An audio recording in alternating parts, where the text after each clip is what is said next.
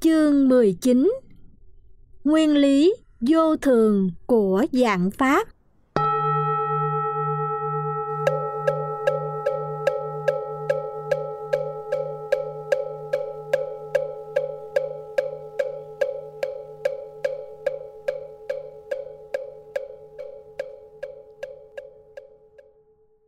Một Dịch nghĩa.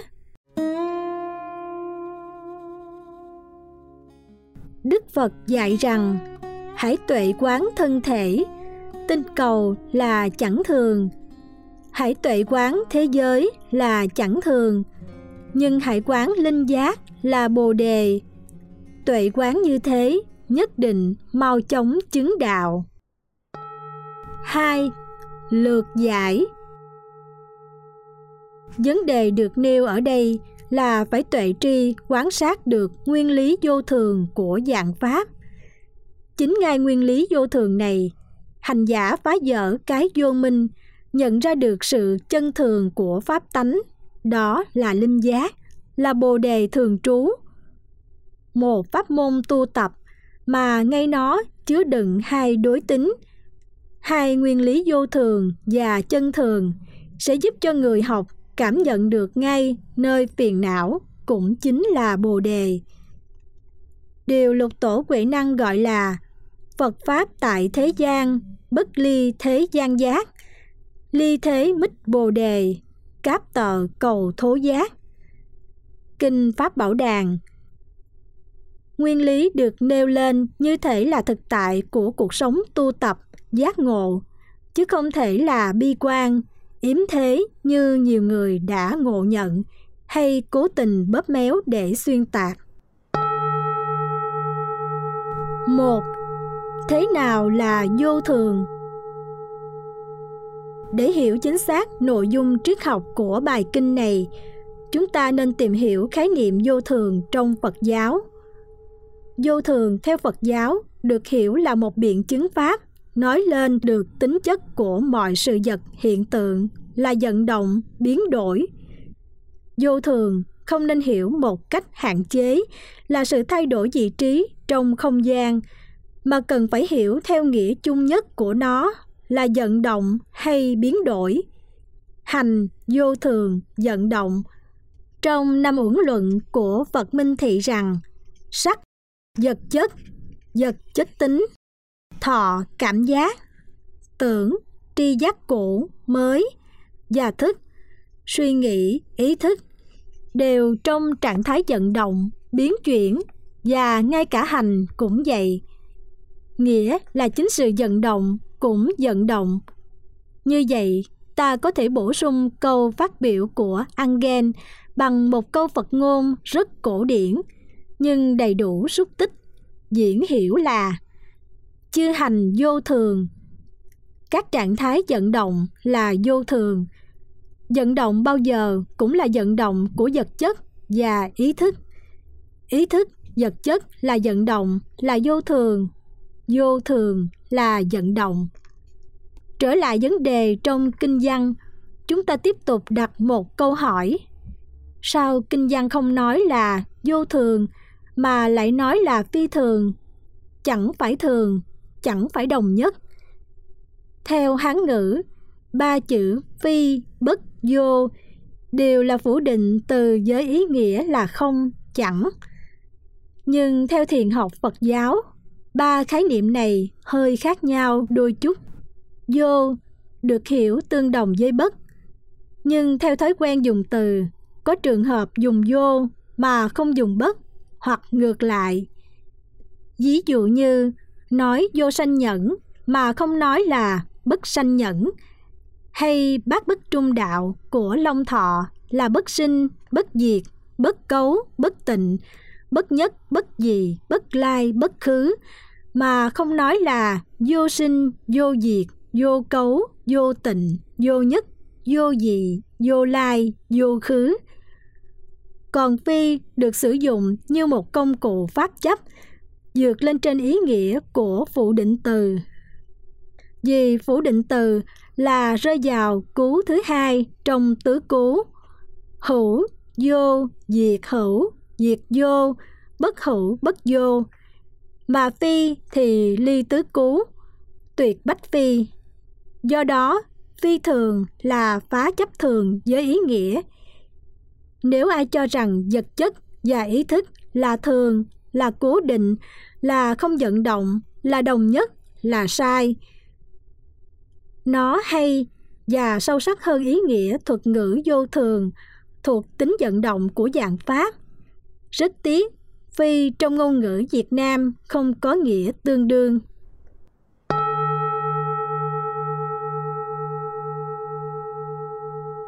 Hai, tuệ quán thiên thể, tinh cầu chẳng thường.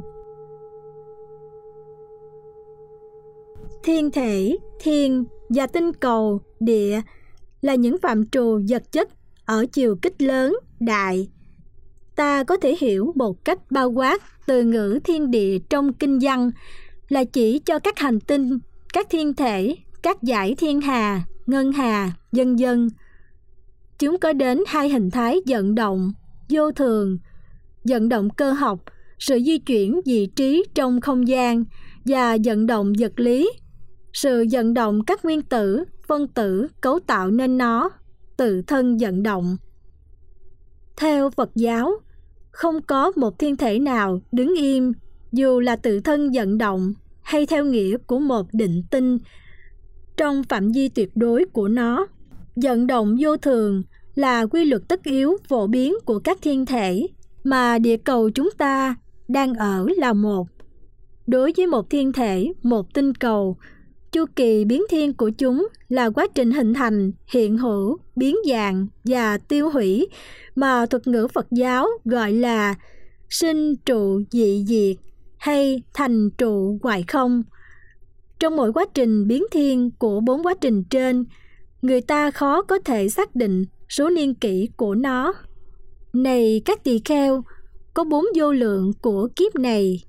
Khi kiếp chuyển thành, khi kiếp hoạt động khi kiếp chuyển hoài, khi kiếp ngưng hoạt động, mỗi kiếp như vậy, thật không dễ gì ước tính có bao nhiêu năm như vậy. Có nhiều trăm năm, nhiều ngàn năm, nhiều trăm ngàn năm như vậy dân dân nhưng nhìn chung, điều mà phật giáo khai sáng cho nhận thức nhân loại là thiên thể, tinh cầu, là sắc chất, vật thể.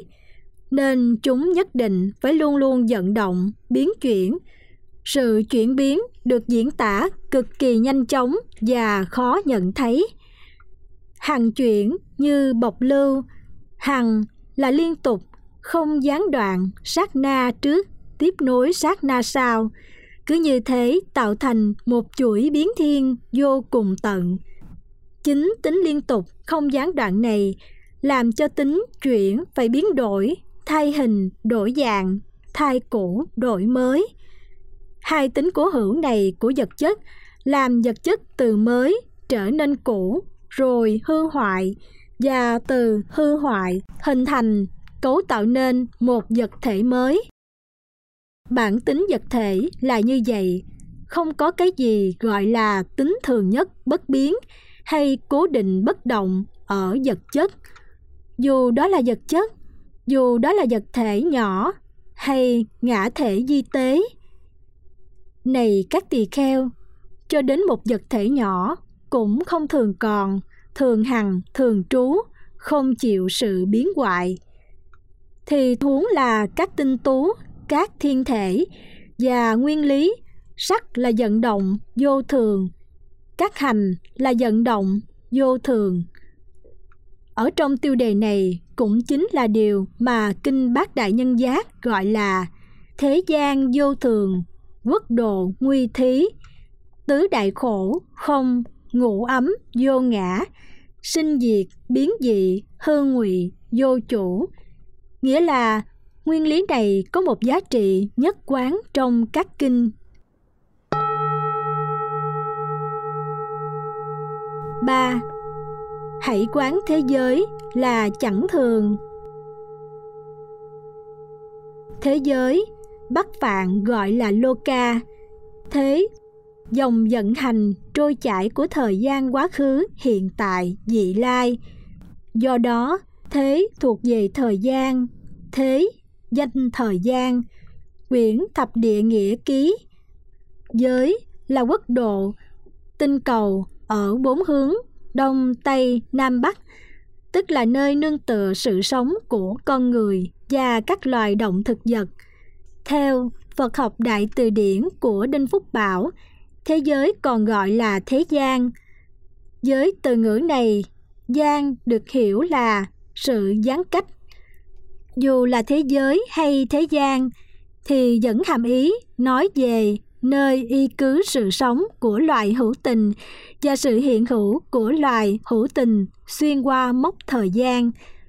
Như vậy, quán thế giới vô thường là quán thời gian vô thường và quốc độ vô thường. Vì thời gian là dòng trôi chảy nên thời gian là một thực tại vận động, chuyển biến vô thường. Trong từng khoảnh khắc, thời gian trôi đi và trôi đi mãi mãi. Quá khứ là mốc mặt ước những gì đã trôi qua. Tương lai là mốc mặt ước cho những gì sắp xảy đến. Và hiện tại là một trạng thái không dừng trụ. Cả ba mốc thời gian đều trôi chảy bất tuyệt.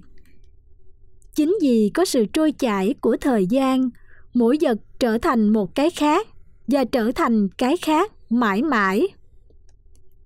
Hegralai, nhà triết học nổi tiếng đã phát biểu rằng không thể tắm hai lần trong cùng một dòng nước. Câu nói này hoàn toàn trùng hợp với lời của Đức Phật. Có ba thời gian, quá khứ, hiện tại và vị lai. Cả ba đều trôi đi, không dừng nghỉ, để đánh dấu sự không dừng nghỉ của sự vật. Hay quá khứ thì đã diệt, vị lai thì chưa đến hiện tại thì chẳng trụ. Hay gần gũi nhất với câu, thế gian vô thường, quốc độ nguy thúy. Và hơn thế nữa ngay tại sát na gọi là hiện tại, nhưng dung chứa ngay nó cái quá khứ, nghĩa là ngay cái hình thành của sự vật đã có cái biến hoại rồi tan mất. Nay người tức thì cũng sinh, cũng già cũng diệt. Như vậy, sự vô thường, vận động, chuyển biến của thời gian gắn liền với sự vô thường, vận động, chuyển biến của vật thể.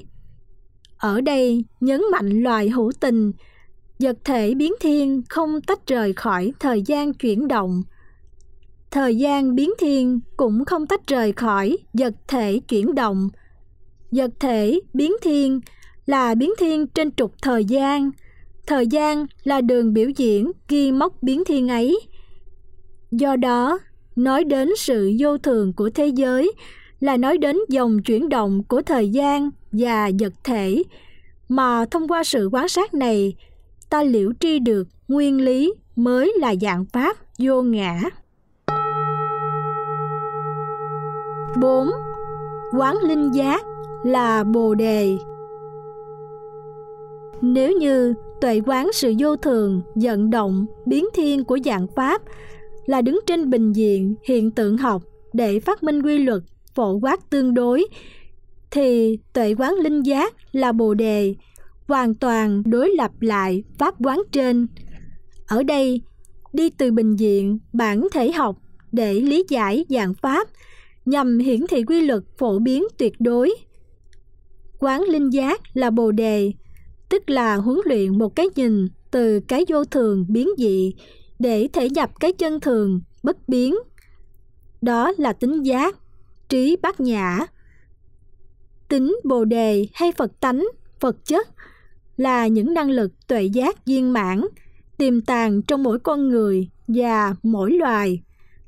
Phật tánh đó, nói theo thiền, ở tánh không tăng, ở phàm không giảm, thể vốn màu nhiệm tròn đầy không nhờ tu đắc. Kinh pháp hoa nói rằng tất cả chúng sinh là phật sẽ thành. Và kinh đại bác niết bàn giải thích và tất cả chúng sinh dù sinh tử luân hồi nhưng chẳng thối mất phật tánh. Nên nói tất cả chúng sinh vốn có phật tánh là Phật đã thành. Như vậy, quán linh giác là Bồ đề, tức là quán cái chân thường trong vô thường, cái bất biến trong cái chuyển biến vậy. năm Mục đích của Pháp quán vô thường Vì vô thường là một nguyên lý phổ biến tất yếu, xảy ra ở mọi nơi, mọi đối tượng, bao hàm từ vật chất đến tinh thần, từ vật thể lớn nhất cho đến các hạt nhỏ nhất. Cho nên, mục đích của Pháp quán vô thường là nhằm hiển thị chánh kiến. Vô thường là quy lực. Từ đó, chúng ta có cái nhìn chính xác về mọi sự vật hiện tượng trên cõi đời này không ham mê vị đắng vị ngọt của nó chỉ quán triệt nó để thưởng thức vị xuất ly của nó mà thôi do đó tu pháp vô thường là để diệt trừ các thái độ chán chường yếm thế bi quan đề cao chân giá trị của nhận thức đánh giá sự vật như kinh duy ma cật cư sĩ Duy Ma Cật khẳng định nói nguyên lý vô thường là nhằm lìa sự nhàm chán. Ngoài ra, Đức Phật còn cho biết người tuệ tri được chư hành vô thường, vận động, chuyển biến là người thành tựu tri kiến thù thắng. Hay nói ngược lại, người có tri kiến thù thắng không thể chấp các hành là thường còn. Sự kiện này không thể xảy ra này các tỳ kheo, một người thành tựu chánh kiến có thể chấp nhận các hành là thường còn. Người có cái nhìn như thị về nguyên lý vô thường của dạng Pháp không chỉ trang bị cho mình nhãn quan chánh kiến mà còn thật sự còn hướng đến chứng đắc quả nhu thuận nhẫn và nhờ đó chứng bốn quả sa môn. Này các tỳ kheo, ai thấy bất cứ hành nào là vô thường sẽ thành tựu được nhẫn nhục tùy thuận. Thành tựu nhẫn nhục tùy thuận sẽ nhập vào các chánh tính quyết định. Nhập vào chánh tính quyết định sẽ chứng ngộ quả dự lưu quả nhất lai quả bất lai hay quả a la hán ở một góc độ khác, người tuệ quán nguyên lý vô thường rất xứng đáng được cung kính, cúng dường. Vì vị ấy đã thể nhập được tâm thắng giải, tuệ giải thoát. Này các tỳ kheo, những ai sống tùy quán vô thường liên tục trong tất cả các thời, không có gián đoạn với tâm thắng giải với tuệ thể nhập. Vì ấy với sự diệt tận lậu hoặc ngay trong hiện tại, chứng đạt giải thoát. Hạng người như vậy đáng được cung kính là phước điền vô lượng. Và lợi ích cuối cùng của hành giả tuệ quán nguyên lý vô thường là đoạn tận các lậu hoặc, chứng niết bàn cứu cánh.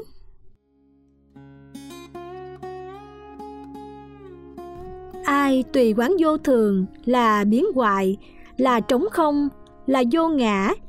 Vì ấy hướng tâm khỏi các pháp ấy, rồi dẫn đến bất tử. Đây là tịch tỉnh, thù thắng, tức là sự chỉ tức các hành, sự từ bỏ các sinh y, sự diệt tận khát ái, ly tham, đoạn diệt, niết bàn. Vị ấy trú ở đây đạt được sự diệt tận các lầu hoặc. Nếu không diệt tận các lầu hoặc với pháp hỷ ấy, vị ấy đoạn năm hạ phần kiết sử, là vị hóa sinh. Tại đây chứng được niết bàn, không còn trở lui sinh tử nữa.